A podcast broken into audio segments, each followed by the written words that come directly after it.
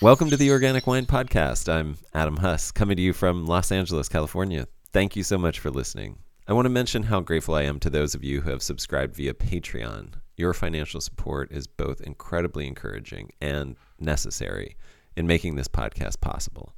If you value this podcast and would like to support it, you can subscribe as well, and I'll include a link to our Patreon in the show notes but also a simple review with one positive word and five stars on the app that you use to listen is extremely helpful in getting the word out and helping the ideas that we discuss here filter out into the world of ideas through those algorithmic gatekeepers. It takes less than a minute to leave a review, but the impact is immense. So it may be one of the most efficient ways to do something ecologically beneficial this year. And I really thank you for doing that.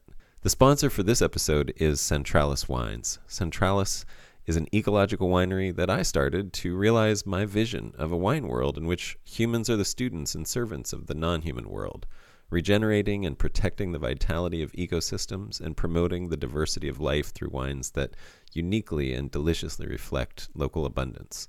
You can learn more, sign up for the wine club or email list, and buy wines at centralaswine.com. That's C E N T R A L A S wine.com. My guest for this episode is Randall Grahm. If you haven't heard of him, Randall was New California about 20 years before the wave of New California winemakers. Young winemakers now who have never heard of him are just quote unquote discovering and trying things that he did in the 1990s. Alternative packaging? Randall was one of the first advocates in America for the screw cap and staged the funeral for the cork at Grand Central Station in New York City in 2002. This elaborate event included a Buick hearse, a casket with a full size corpse made of corks, and a eulogy by Jancis Robinson. Alternative and obscure grape varieties in the U.S. Randall was the original Lone Ranger and appeared on the cover of Wine Spectator dressed as the Lone Ranger with a horse in 1989. With his winery Bonny Doon, he helped introduce and popularize the Rhone varieties of grapes that we take for granted now. At its height, Bonny Doon was one of the largest wineries in America. In 1991, an asteroid was named Lone Ranger in his honor. In addition to crafting some other big brands like Big House Red and Cardinal Zin, he continues to promote obscure and overlooked grape varieties, as you'll hear in this interview. Randall was an early proponent of ingredient labeling on wine bottles, which I'm a big proponent of as well. And he was a big proponent, an early proponent of biodynamic farming. In 1994, he was proclaimed the Wine and Spirits Professional of the Year by the James Beard Foundation. And in 2010, the Culinary Institute of America inducted him into the Vintners Hall of Fame. In addition to being a very entertaining disruptor for the wine industry, Randall is an incredibly thoughtful winemaker and writer, and one of his guiding principles has been the pursuit of terroir. In this interview, we dig into terroir and wines of place, attempting to determine if it is actually a helpful or beneficial concept, or if it is even real. Randall explains how he is testing a few new theories about terroir at his estate vineyard project Pope in San Juan Bautista, where he's growing myriad varieties of grapes, many from seed. And we discuss his partnership with Gallo on the Language of Yes project. I hope this will make you want to learn more about Randall Grahm. Enjoy. Randall, welcome. Thanks so much for doing this. My pleasure, Adam. Randall, it's it's a it's a real pleasure in the sense that you, you're one of those people who I feel like it's really appropriate to say you're you've probably forgotten more than I'll ever know about wine. Um, I, I got a late start and and uh, realized I loved it way too late in life to catch up to uh, the amazing things that you're doing. It's funny how things that I embarked upon thinking that I was doing, uh, you know, just following my own ideals. It sounds like things that you've done. Uh, ingredients labeling being one of those things where I'm, you know, sort of built my wine brand on transparency and ingredients labeling and just being like radically honest about that to avoid things like natural washing. And uh, and this is something you've been promoting for quite a while um, and I'm, I'm sure there's many other things like that. But rather than have you you know talk about uh, your whole biography uh, i'm sure it'll come up as we talk and we'll get to some of the stuff that you're more recently working on, I, I kind of want to jump into just some big ideas that I think influence uh, what you do and have been doing. uh, specifically terroir. And I maybe just because this is the organic wine podcast, I'll just start by asking how important um, to terroir is this idea of of uh, how how do I put it? Growing without sprays or irrigation. Well, that's sort of a minimum. Um, that would be a minimum. I mean, terroir is this magical quality that exists in some wines to a greater extent. It's really a continuum, maybe not so much an absolute yay or nay, but there's a continuum really of the level of intervention of the winemaker or the vineyardist to do, to drive a certain outcome, and then, then there's sort of the personality, the will of the land itself, or the um, quality or the character of the land that asserts itself to to a greater or lesser extent. So it's really kind of a dynamic tension between the wine maker or the wine, wine grower and the place where the grapes are, are grown. Yeah, was actually that was a question I had for you, which was you know to what extent do you see human culture being part of terroir you know and how do you how do you draw that line too yeah you go a, down that path. it's a moving target i think and it's it's a paradox because you can define terroir in a sense as that which is eternal that it exists above and beyond the touch of of a human being. That which the human being doesn't is not a part of. On the other hand the human being is definitely a part of it. Um, the, the human being is the discoverer, the amplifier, the champion of terroir to mm-hmm. to the extent that he or she understands it. Is there any concern that it stems from a sense of separation from nature? Because I have this sense that sometimes terroir is spoken of in the same way. It, it, the ideas are in a, in a in a way similar to the idea of natural wine, in that it, it always sounds good, but when you look at it closely, it, it becomes sort of meaningless because wine doesn't exist outside of human culture. And then you have this attempt of both of these terms to sort of remove humans from this experience and and sort of talk about it as this objective thing that we just merely you know can stand in the way of at at at at worse or you know stand out of the way of at best and uh, you know, to me, I, I feel like our our disconnect from nature is a big ecological issue. I mean, it has a lot of downstream negative effects, and, I'm, and I worry that terroir might have that implication as well in the minds of many people. Can you talk about that at all? Well, again, I got kind of a paradox. I mean, terroir is, I mean, that element of the natural. I mean, there's it's it's the imprint of the soil or the imprint of the site which is the natural world. And in other words, it, it, it gives an element to a wine that would otherwise be cerebral and really just the hand of the winemaker, uh, you know, a, a, technical wine. You know, you can tell the difference between a wine that is made and a wine that is sort of cultivated, if you will. You know, where whereas the wine, you know, when the winemaker determines has the strong stylistic hand on the scale. That's what's one style of wine, and at a certain, you know, those wines are could be flawless, they could be technically correct, but they're often lacking in soul. You know, that's not a very scientific term, of course. um, but wines, yeah, wines of place have what the way I think about it, and maybe this is fuzzy, a fuzzy concept, uh, as most of my concepts are, as kind of um, I think of terroir as a dimensionality that is that a wine might possess that would otherwise be lacking, and that's kind of my critique of many New World wines is they they lack this kind of dimensionality, um, and the dimensionality I think comes from the imprint of the soil. If there's a strong quality of this of the site itself. Certain certain terroirs I think are more expressive than others. You know, not all terroirs are created equal. Not all terroirs are equally expressive, but some are strong, and the strong ones um, leave, leave an impression.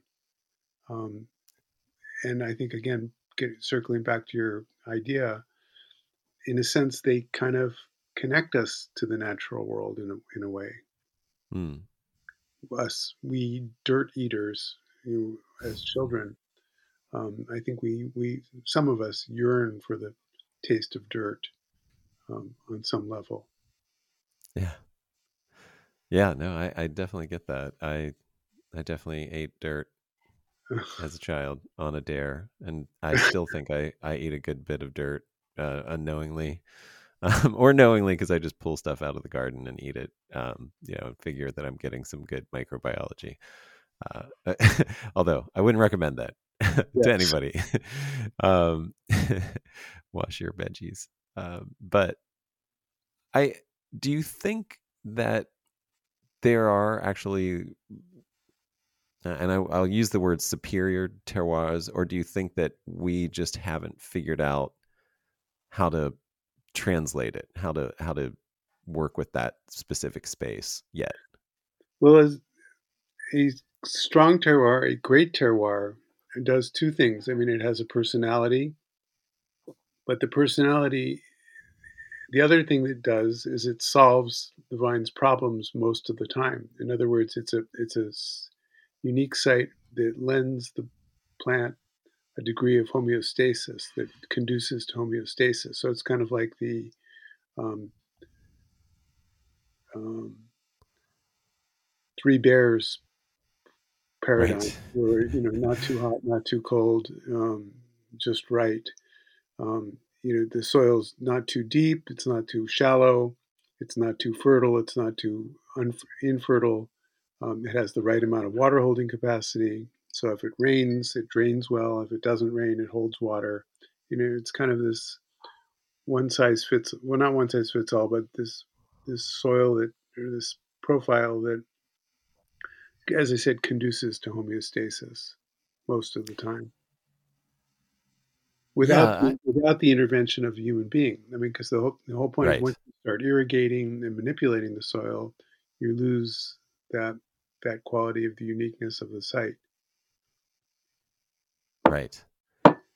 And to what extent do you think that maybe to, I, I guess what I was getting at a little bit, um, you know, I think, I mean, you did a good job of answering it from that perspective. I guess I just wanted to add in a layer of, you know, maybe a site doesn't ha- express great terroir because we're growing the wrong fruit. Like if we're trying to grow grapes in certain areas, it may be you know, for example, I use prickly pears and would I would make a strong argument that you know soon parts of California would be much better for growing prickly pears than grapes, and that might better express a terroir because of its ability to just be stuck in the ground and thrive there versus grapes, which essentially need life support systems pretty much uh, anywhere, you know, without not anywhere, but in many more places than perhaps were once the case.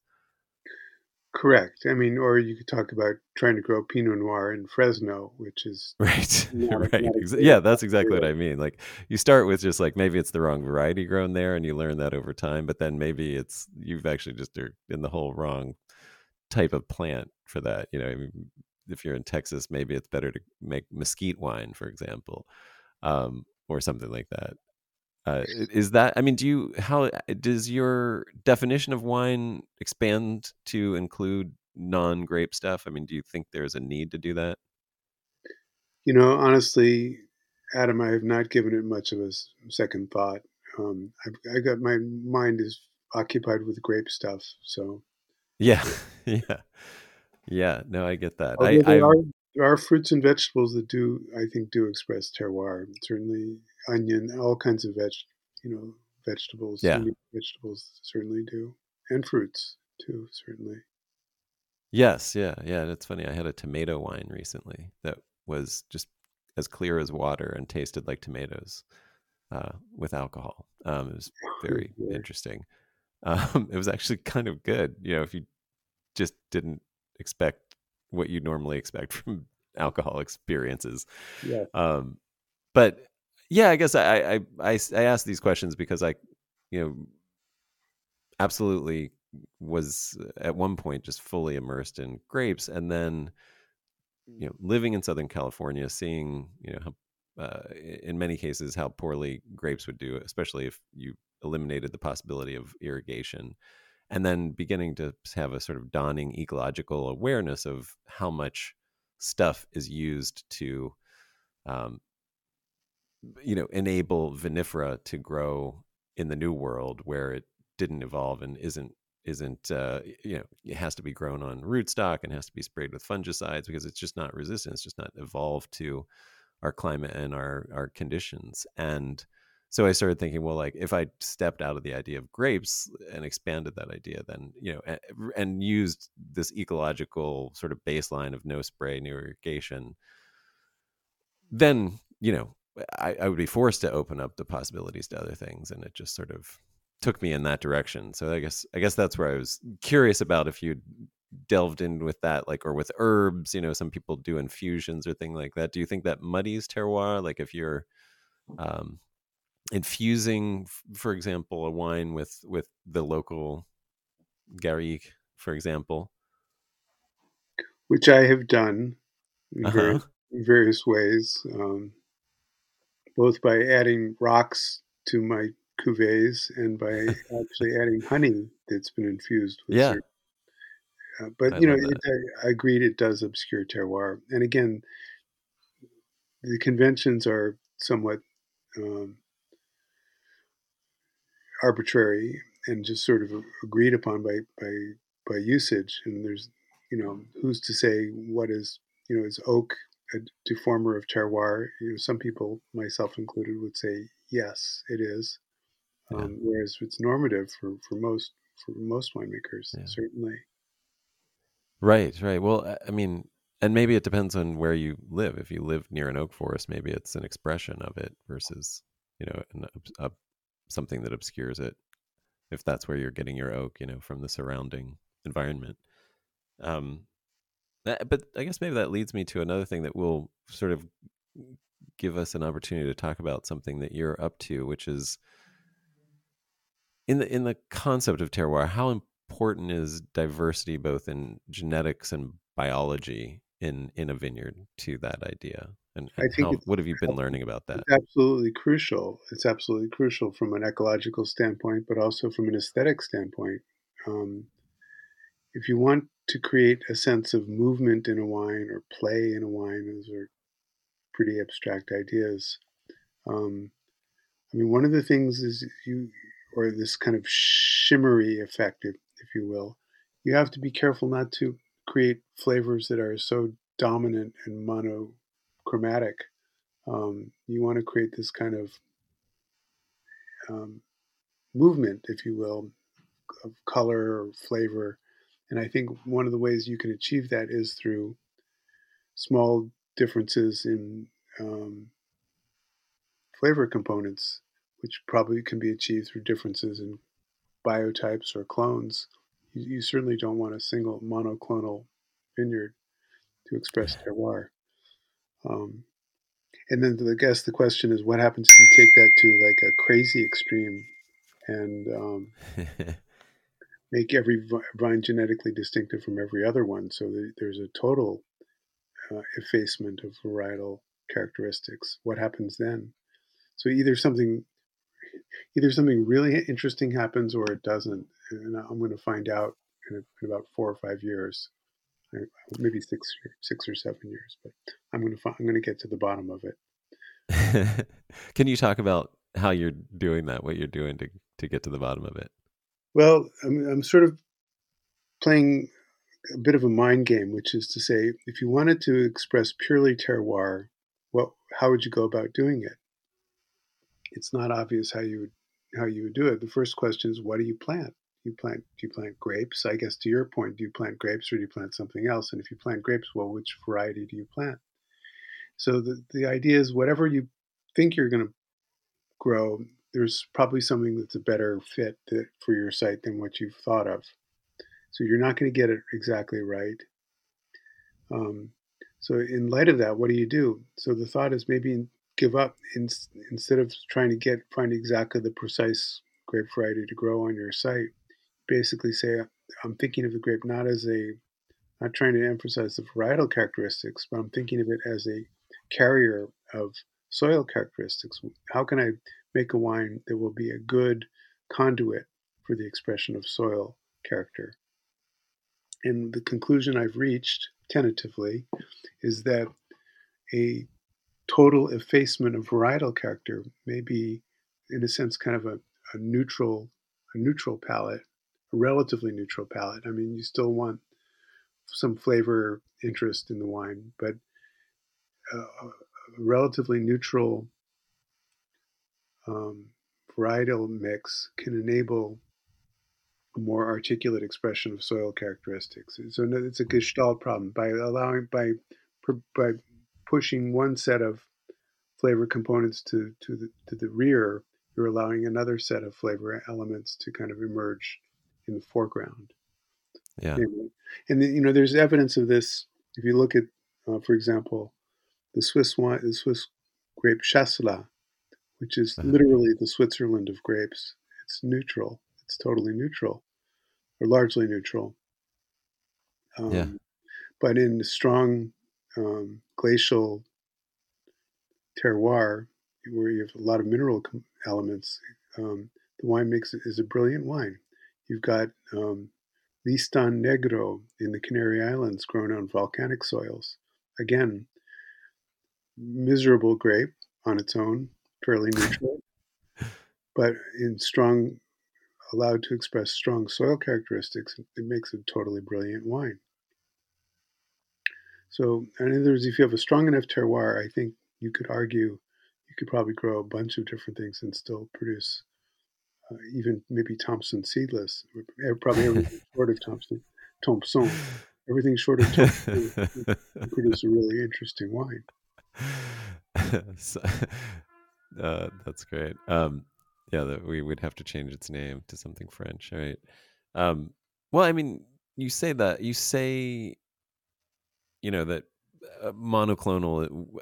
I mean, the challenge to this idea of avoiding monoclonal as a way to express terroir is, is somewhere like Burgundy, where it seems like it's the epicenter for terroir, and it comes down to like you know single clone of single Pinot Noir species. You know, well, it's a, not. It's not though. The great vineyards in Burgundy are are multiple clones, and they're they're they're planted through selection massale. So they they definitely avoid monoclonal plantings. That, okay. Monoclonal plantings were done in the 70s and 80s to to disastrous result. they, have kind and, of come back to um, uh, selection massale and but you're taking even this much further than uh, multi clones. You're you're planting from seed, if I'm not mistaken. Is that correct? Correct. Correct. Yes. And not specific crosses, not interspecific crosses, but just the seeds that would form from you know the clusters of a of a uh, what what's the word I'm looking for? Um, wow, what what is the word? The all I can think of is hetero and homo.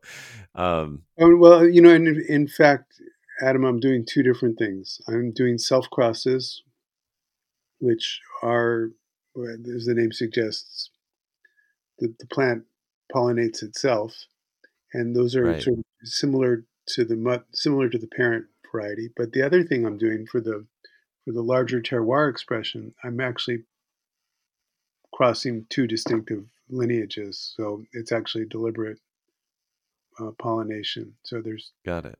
Each plant is different genetically. They have the same parents, but they're they're all siblings of one another. They're not um, they're not identical. Uh, they're but they're they're related. So are you conducting this in a way like a a traditional grape breeding vineyard would do, where you are starting seeds in pots and then transferring them to the vineyard at, at, high density and waiting for them to exhibit characteristics like whether they actually you know produce fruit and things like that and then weeding out the ones that are failures? That's what i've been doing so far. I'm kind of thinking to change my strategy um, the self crosses are going to be significantly less fertile and more and significantly right. more problematic than the proper crosses. The proper crosses will all be largely, probably mostly um, um, fertile. Yeah. Or fruitful. Um, right. So I think I have greater luck maybe just planting them out directly in the field rather than going through the intermediate step of waiting to see what they do because that that will take another four, three or four or five years. So time tick tock. Um, They kind of kind of get the show on the road. You know, the Can other you- thing you can do yeah. is you can you can plant them out, and if they don't work out, you can graft graft over onto some you know the ones that you do like. So there is, there is an argument to be made to just plant them planting them directly out in the field once they're significant or sizable enough um, scale size enough. So is there any place in on the property where you're just casting seeds, like putting a whole bunch of press leavings out to see what sprouts up, and to sort of leave it to you know, leave it to the wine gods to see what happens? No, No, it's all very intentional. okay, all just curious. I mean, Yeah. occasionally the random seedling pops up in the in the pumice pile, but um, Right. Not not that many and not that interesting by and large. Right, right. Well, to what extent is I- mean, here we're we're talking about terroir and expressing a place, and we're we're talking about um, varieties that come from another continent. Do you think it's important to have some native genetics if you're really going to talk about the terroir of a place? Mm, maybe, but I think you you run into all kinds of problems. I mean, the, the, sometimes the natives are are not that interesting organoleptically. Um, sometimes the natives, depending on you know, are, are adapted to growing in riverbeds, and you just don't happen to have any river riverbeds nearby. Um, I, you know, a lot of this is is a cultural construct. I mean, we wine itself is a cultural construct. I mean, you know, there's conventions about wine. We like wine dry. We like wine, you know, that's 12 to 14 percent alcohol. We like wines that are not screaming in volatile acidity. And a lot of these things are, you know, just cultural norms that we've grown to accept. So if somebody comes along and proposes something just totally crazy, like, you know, whether it's a pet nat or something like that, it it takes a little time to adjust um, for that to become normative if, if it if it does. Yeah.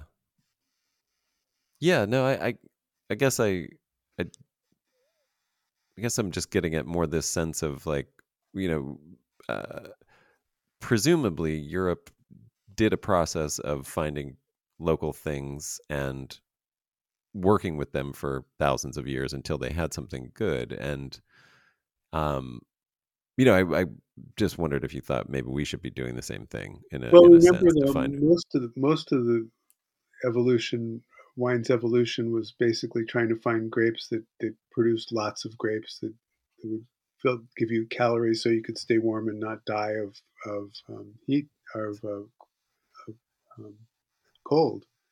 Right. So, so there wasn't the select. You know, this was not the selection of the wine spectator. I mean, this was selection of you know, what's going to give you the most calories and enable you to Abundance. Yeah. live the longest. I mean, it's kind of the original paleo wine diet, if you will. Right. I'd love love to live on that. I think I do live on that to a certain extent. so, and and what is the project that where you're doing that? What is that called? The, the name of the vineyard is called Popelouchum, and it's That is in, uh, Okay.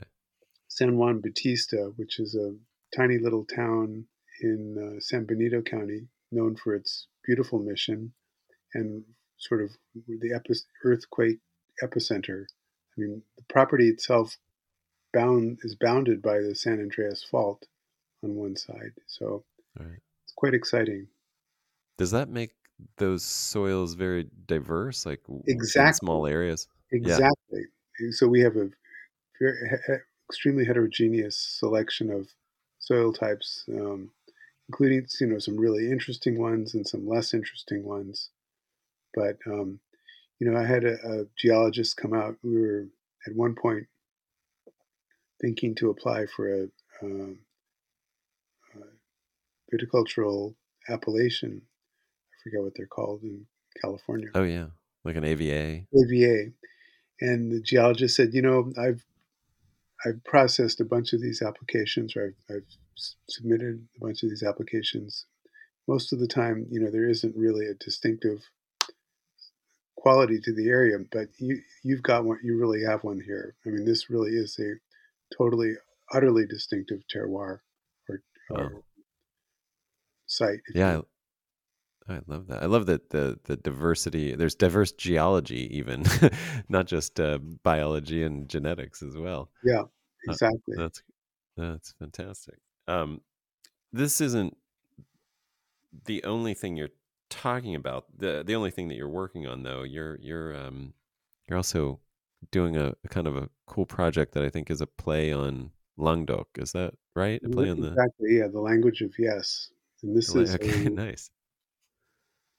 A unexpected um, collaboration between Gallo and myself. You know, who who who who knew who who could expect? You know, no one expects the Spanish Inquisition or Randall and Gallo to to gang up. Uh, but anyways, th- th- this is a kind of a re-examination of southern French varieties and winemaking styles, and especially in cool cool climate sites. So it's kind of revisiting sort of sort of Randall's greatest hits, but it kind of with a new with a new light, a new focus. So that's Mm. r- rather exciting, and we're also introducing some new grape varieties to the world. Um, one, of course, being Tibou- Tibouren. If you're Right. a wine freak, you, you probably already know Tibouren, but if not, you probably don't. So I, I think it's one of the grapes of the future, at least of my future, that's for sure. As I understand it, it's uh, it's got an Italian name that's different. Is that correct? Yeah, it's grown in Liguria under the name of Rossese di Dolce Acqua. Go. I just want to go back. I, I thought of something again with Popelouchum. Um, when will you have wines from that? Like, what has that process been like? Has it? It sounds like it's a slower process from the way you're doing it. Yeah, I mean, I, I actually now have wines from Popelouchum made from, if you will, conventional grape varieties, you know, known named grapes like Grenache Blanc and Grenache Gris Okay. and, and Rouquet and Pinot Noir. And are they all separate bottlings, or is that a blend that you're talking about? The Grenache Blanc and Gris are uh, is, is a blend. Okay. Um, the TTB, in its infinite wisdom, still doesn't quite understand that Grenache Gris exists in California, so it doesn't doesn't recognize that yet. Oh wait, have you tried to label Tibouren yet? Actually, amazingly, Gallo, my friends at Gallo, were able to put that through the TTB like in picoseconds. They've got they have ways. They have their ways. This is the nice thing of working with Gallo, I guess. You should Yeah. get quite a. You should take care of a lot of other housekeeping chores while you've got that partnership going. Exactly. If you want something done promptly, they they have the human power to do it very very Uh, efficiently. It's quite Well, and you've extraordinary. you've worked with uh, you've made some fruit line wines uh, with Bonny Doon, right? So I mean, Yeah. you've been through that labeling fiasco of trying to like you know put a, a vintage on a fruit wine. Have you know what I'm talking about? I do. Yes. Um, I don't think you can vintage date fruit wines, if I'm not mistaken. I could be wrong. That's yeah, yeah. No, I, I, I even cider, uh, as it turns out, I think. Um, You know- way, really? We made cider, and I'm tr- I'm trying to visualize if there was a vintage date on it. I, I, have, I have some in my still have a few bottles in my cellar. I'll go and look, but I, I for the life of me I can't recall whether we were able to vintage date it or not. Yeah, the cider that I put out, I'm not sure because I, I also blended in some pomegranate, so I can't say if that's why it wasn't allowed or not. But the way I got around it was I called it batch 2022, and they said, Oh. "Oh, you can't put a you can't put a vintage date." And I said, "Oh no, that's not a vintage date. It's an internal, you know, organizing number that we use." and they were like, "Fine." They just I was like, if you push back in the least little bit, they're like, "Whatever." Whatever. Um, so we, we have batch 2022 on our cider and our other wines now. Um, but yeah, fun, fun hurdles, you know, fun like uh, just silliness that you have to do because of strange TTB laws. Um, going back to terroir again, I underneath all of this, why is it?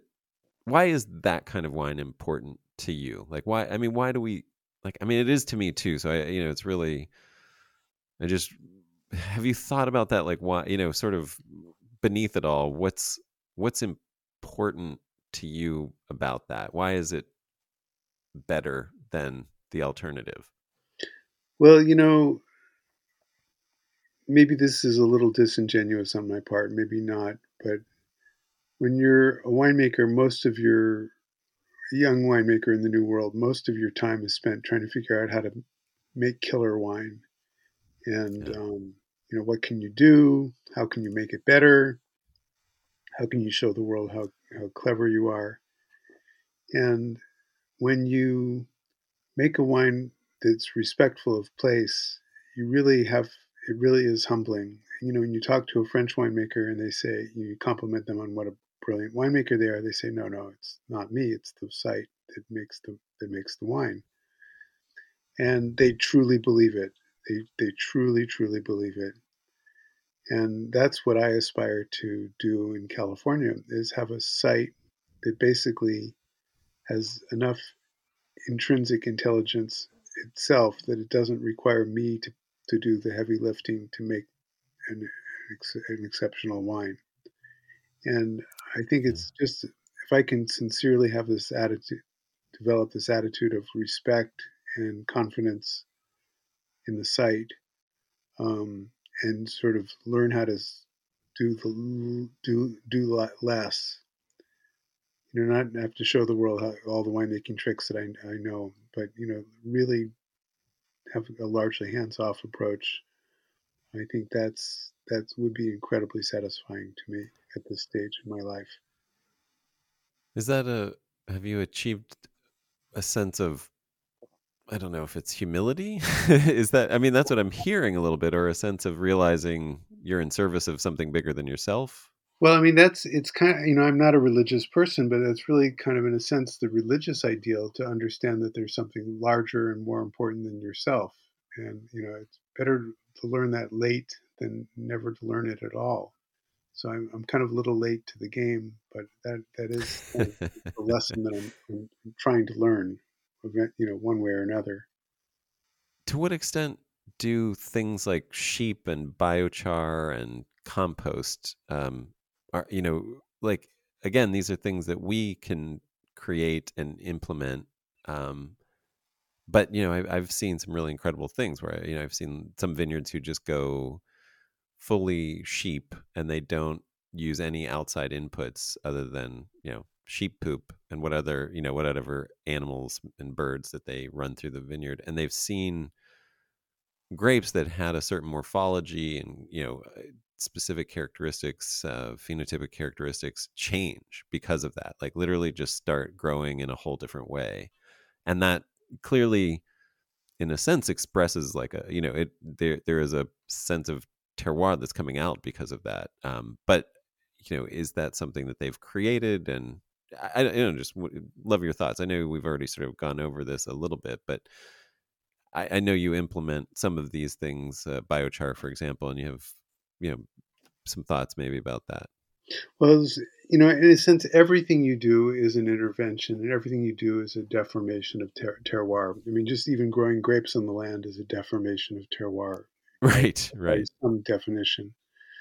And I asked um, Hans Peter Schmidt about to what extent was was biochar a deformation of terroir. He said, absolutely, it is, but it's nothing, say, compared to plowing your field, to disking your field, which is a profound deformation.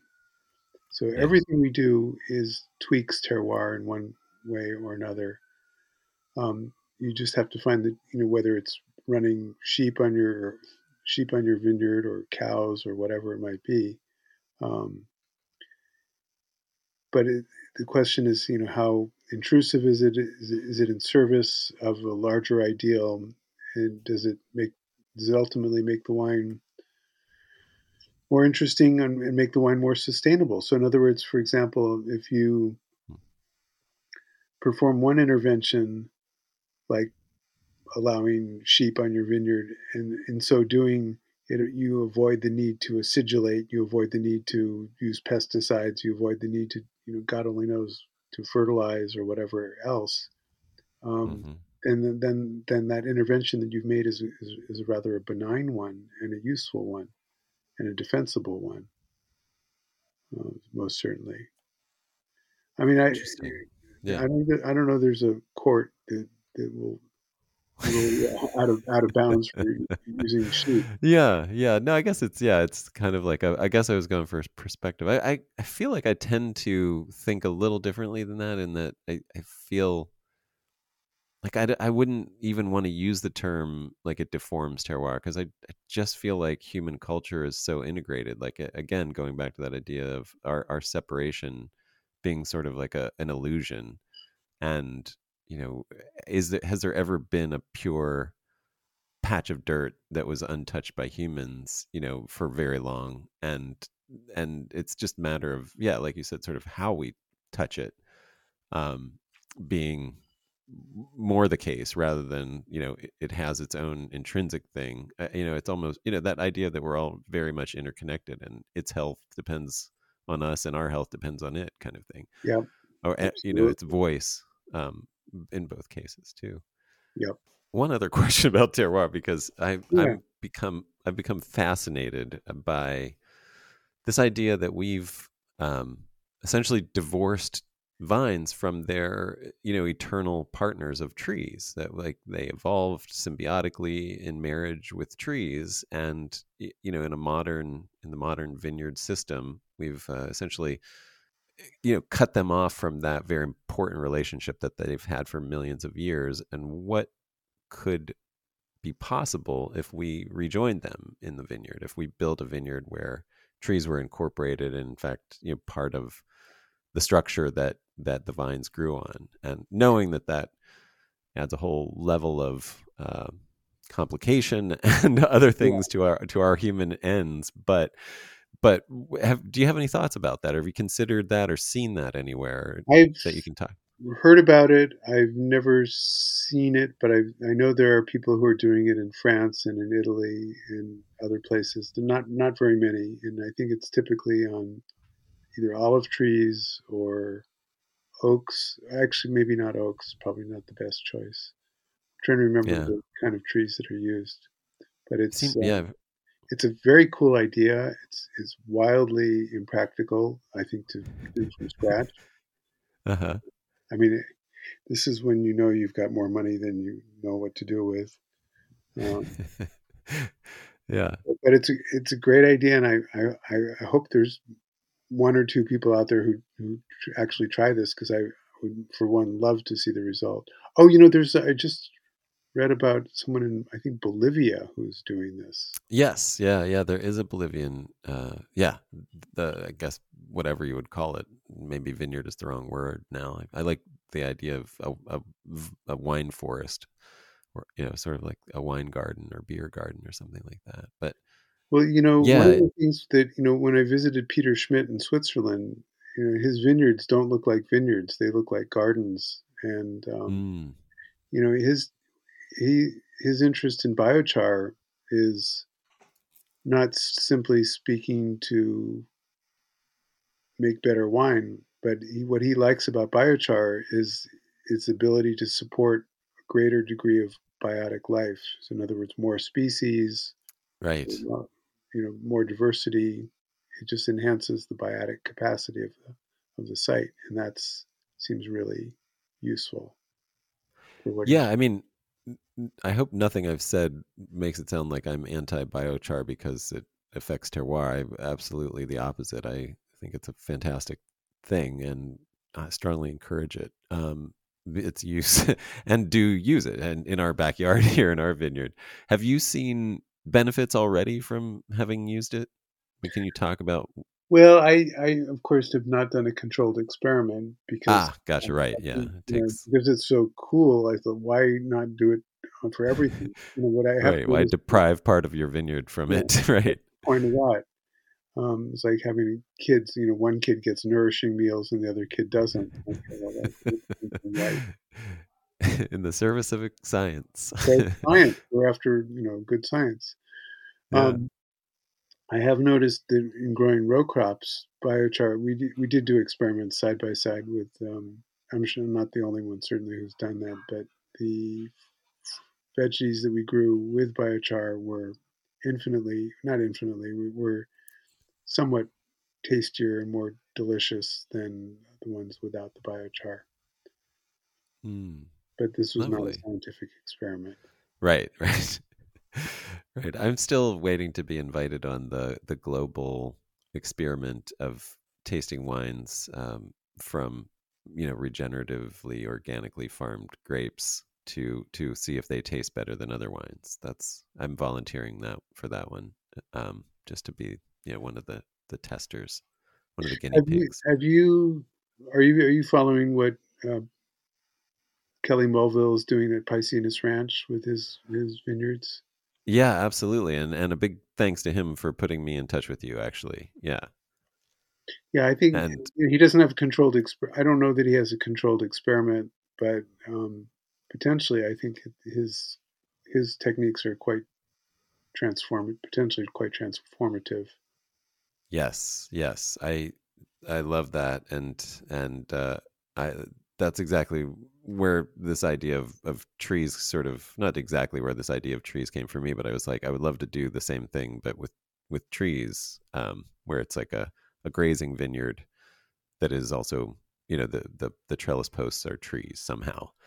So um the, the question is, what tree is going to support the greater, the greatest degree of microbial life for the for the grapevine? I mean, are there trees that support symbiotic fungi, symbiotic mycorrhizae for grapes? right. Yeah. I, I mean that's the great question. I think i i mean my thought is to do a different tree in each row. I've, I've heard from some people there's a there's a uh, a guy who's not really a viticulturalist but he's doing it in the midwest because he's a, a polyculture permaculturist and um, he's he's he said mulberries. He he noticed the grapes really love mulberries, but he he likes using them in apple trees because it's there's I don't know it just works better the way he prunes the apple trees and he can get a double crop. Um, and so yeah, I've I've I've heard about it, uh, and and I guess that's going to be part of the fun. I I hope to get a chance to to do that actually to sort of explore.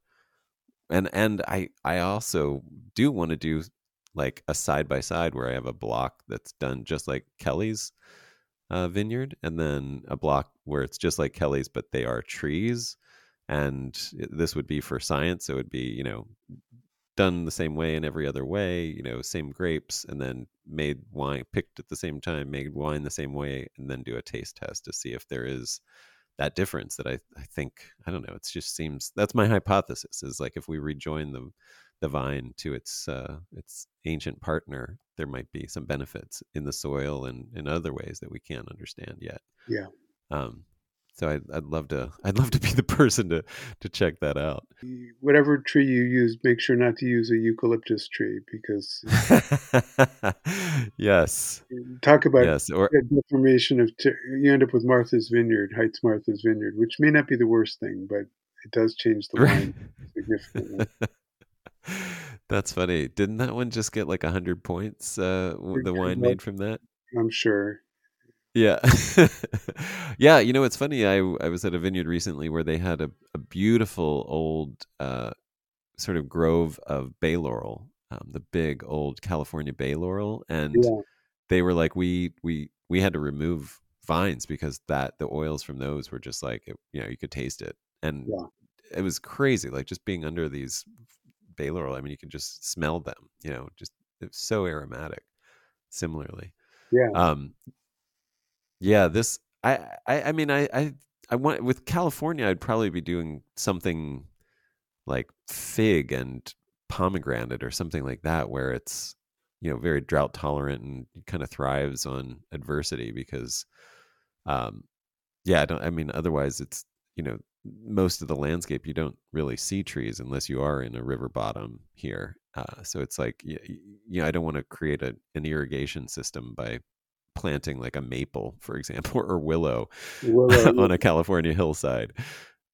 Well, I want to go back to sort of wrap up with the winemaking that you're doing at the language of yes. Um, can you can you just talk a little bit about that? I'd love to, you know, just let people know about it, but also just hear how that all developed and and why you're doing that. Um, I'm doing it for fun and profit. Um, like, I, like I don't have en- enough projects to do, but it's it's fun and interesting. And yeah. um, I think I still have something left unsaid about these grapes um, that I've been working with for so long. Um, so it's an opportunity to, and it's an opportunity to work as a member of a team, which is, which is, uh, you know, a, a, certainly a very unique team, um, unlike one that I've ever experienced before. And as I mentioned earlier, um, it's an opportunity to work with some new grape varieties and uh, develop new varieties. You know, Gallo has resources, if nothing else, um, that you know, yeah. an incredible research arm, research uh, capacity. So, I well beyond what I could do achieve myself. So we were able to study, you know, do clonal trials and varietal trials and analytic trials that um, would would otherwise not be possible. Mm. Um, and as I said, I want, I want to make the world safe for Tibouren, um, among other, yeah. and, and of course. Um, well, almost more important, and I should say it's I, I as I understand, you are farming Popelouchum uh, organically, not certified. Is that correct? correct? That is correct. Um, yeah. And then the Rancho Real, is that what it is? Rancho Real? Rancho Real, yes. That one you are not uh, I mean, it's a Gallo farmed vineyard, but you're helping push them in that direction, as I understand. That is correct. Exactly. Yes. Um, can you talk about? I mean, since you're bringing up Tibouren, it, you know, I've. I mean, my opinion, living in Los Angeles, is that there is not only like an openness, but like a thirst for new and different and you know unheard of grapes as well as other things. Uh, is that do you are you experiencing that at all? Well, I live in a bubble, so my world is um, definitely a world of oddball grape varieties. I mean, when, when, somebody pours me a Cabernet, I think, what an interesting exotic grape this is. Maybe somebody this grape has potential. I mean, it truly seems exotic. Or Chardonnay, my God, like most exotic because it's so seldom. You mean that you so seldom, actually? Yeah. That's funny. Yeah. Um, well, I mean, have you? Is it hard then to talk about California generally? What you've seen in terms of uh, where where California is now? What you know? I don't know. I mean, I don't know what young people. I mean, yeah, I don't know what young people are drinking these days. Um, uh, I know they're drinking cocktails and crazy wines. Um, I mean, the problem with the no- with the novelty. I mean, I love novelty as much as the next person. The problem with novelty is that it becomes an addiction, and mm. from a brand building standpoint, it's hard to it's hard to build upon something if everyone if, all everyone wants is something new. So as wonderful as your product might be, they'll say, "Oh yeah, that was nice. What's the, what's the yeah. next thing?" What's the very next? Right. So yeah. to that extent, I mean, if you want to build a brand, as as some of us still old-fashioned folks do, um, you do need something this odd concept called brand loyalty, and I think that only emerges with a population of people who are interested in delving deeper into what you're doing. So in other words, they're they're just it's not a one-off. They want to know more about what you're doing. They want to touch it, taste it, visit it, and follow it and follow its evolution. Yeah. I mean, that's that's what actually what makes I think my project interesting because it's not it's, it's going to be constantly changing for as long as I live. It's going to continue to grow and evolve. So I, I want people to be around, you know, have an interest in sticking around for the sequel to see what what happens next. Yeah.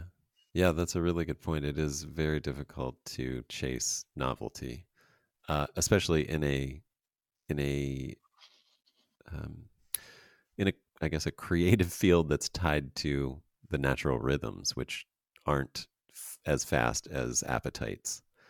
Um, yeah. yeah, it's uh, yeah, and it and it does become that thing of, and I think you're right about that addiction to novelty. Um, Well, what I what is the best way people could get to know your brand better and and you know find out more and taste what you're doing? Well, from the in the language of yes side of things, they can go to the language of yes website and sign up for the newsletter or the just check you know just check things out on the site and get you know the periodic letters screeds that I write. That, and then ditto the Popelouchum website. Um, send me a note if you're interested in visiting Popelouchum. Um, I can arrange that quite often.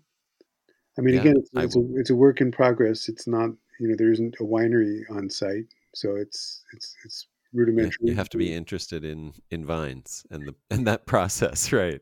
And yes, correct, and be able to tough it out a little bit. We don't have a, we don't have a lot of amenities. We have one bathroom that's about 800 feet away from everything, or 1,200 feet away from everything else. So, okay, great. All right, this is BYOT. Bring your own toilet paper. Um, something like that. you, you, just watch the poison oak. Just be careful of the poison oak, because is the only advice I would give. Got it. That is hilarious. I was just talking about that today. Um, yeah, learning how to learn what's poison oak by the hard way. by choosing it as toilet hardest, paper. That's the hardest way of all. That's that's. uh, well, great. Well, thank you so much, Randall. It's really just a pleasure to talk to you, and I really appreciate you sharing your thoughts about all this. It's uh, it's fun to pick your brain, and uh, you know, I, I, yeah, it's uh, just a real pleasure. Thank you. My pleasure, Adam. No problem. Anytime.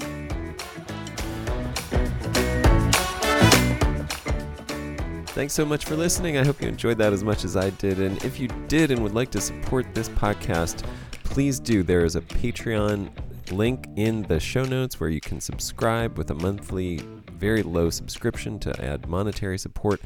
Or please subscribe on your feed, whatever, wherever you listen to this podcast, subscribe and follow this podcast so that you will automatically download it when each new episode comes out. That's one of the few metrics that we can measure to see the support and and listenership of this.